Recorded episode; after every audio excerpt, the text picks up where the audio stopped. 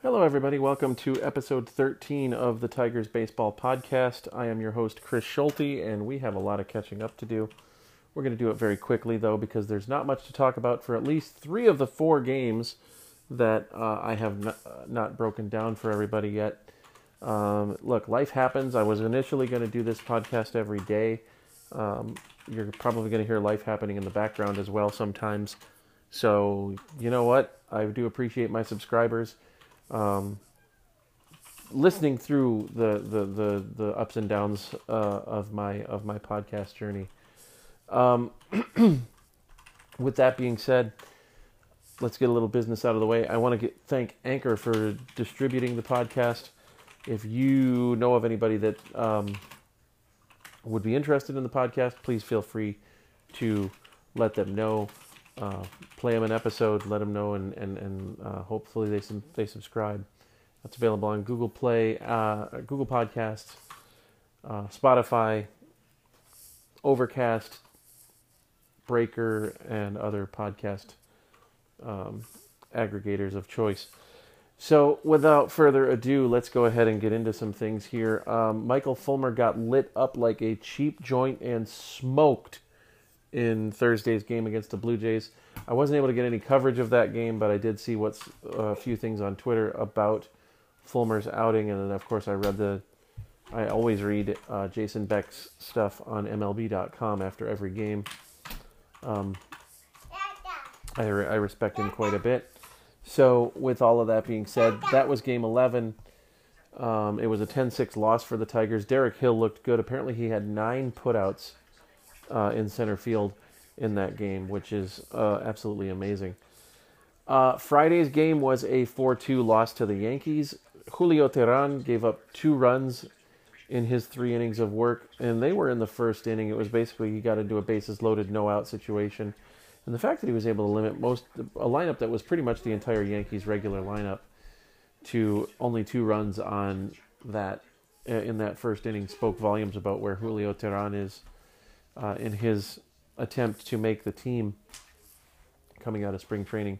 Look, he gets three. He gets he gets three million dollars, a little bit, little more than that, if he goes ahead and gets uh, makes the major league club. So he's betting on himself, really. Um, so that was game twelve. Uh, the bullpen gave up two runs. The Tigers only were able to muster two runs of their own. So, again, that was game 12. Yesterday's game was a 9 3 drubbing at the hands of the Philadelphia Phillies. Casey Mize looked absolutely awful in his first in his three innings that he pitched. Um, especially so in the first inning he gave up a, he walked he walked the leadoff batter, which is no, never a good sign. Then he gave up a two-run homer to Bryce Harper, which traveled 430 feet. And then in the third, he got the bases loaded and ended up giving a 400 and giving up a 440 foot, uh, sorry, a 404, uh, 420 foot bomb to uh, Didi Gregorius, which um, ended up landing on U.S. Route 19 uh, outside of outside of Clearwater, Florida, there, which I thought was kind of funny. Uh, we did see Akil Baddoo hit a two-run homer last night. We also saw Spencer Torkelson get his first hit yesterday.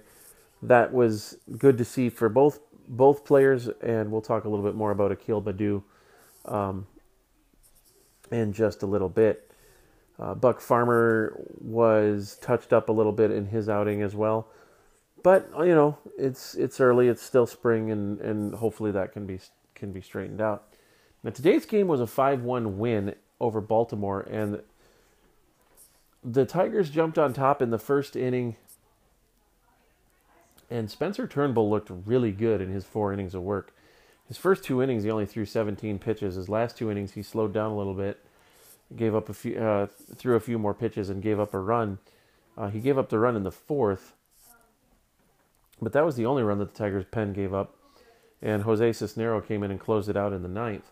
Now, what I will say about that game is again we saw Akil Baddoo hit another home run, and we also saw a three-run shot um, in the bottom of the uh, bottom of the eighth inning. Those four runs scored in the bottom of the eighth. So from the first inning to the eighth, Detroit was held scoreless. But they did give Zach Short hit a three run shot, and Akil Baddoo hit an opposite field shot. This kid is going to make the 26 man roster, folks. You watch. He will break camp and head north with the team. The question then becomes who takes his who does whose place does he take on the roster because you can't have a rule 5 draft pick as your fourth outfielder. I suppose you could but it's a little difficult with the way things are going now to do that especially considering what the Tigers are going to want to do with their pitching rotation. They could either carry 13 pitchers and uh, four bench players, or they could carry 14 pitchers and three bench players. Either way, I guarantee you, Akil Baddoo is going to be on that on that list. That makes it uh, to Detroit on opening day. You're probably looking at a situation where the winner of the backup catcher battle is one of those three.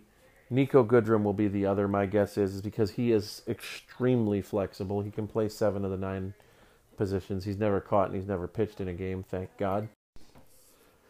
Okay, so um, as I was saying, you'll probably see Niko Goodrum, whoever wins the backup catcher position, and uh, Akil Baddoo. That's going to be your three. Uh, if they go with a 14 man pitching staff, which that would be six starters and eight relievers.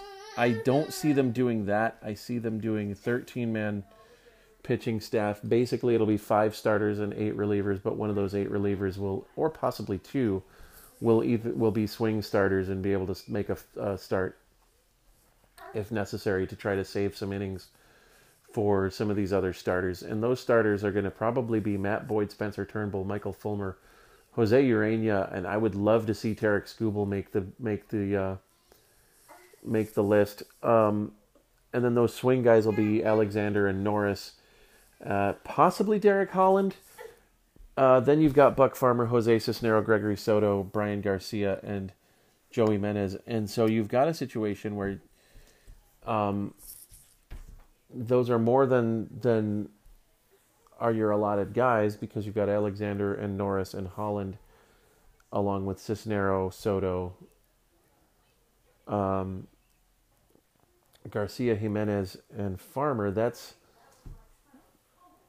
that's um, nine guys for eight positions. So what you'll probably end up seeing is um, a situation where either Holland or Alexander end up not making the squad in favor of one of the one of the two clo- one of the three closers, that being Soto, uh, Garcia, and Jimenez. So anyway, that is the breakdown of those four games, and uh, we will try to come back tomorrow and do episode fourteen.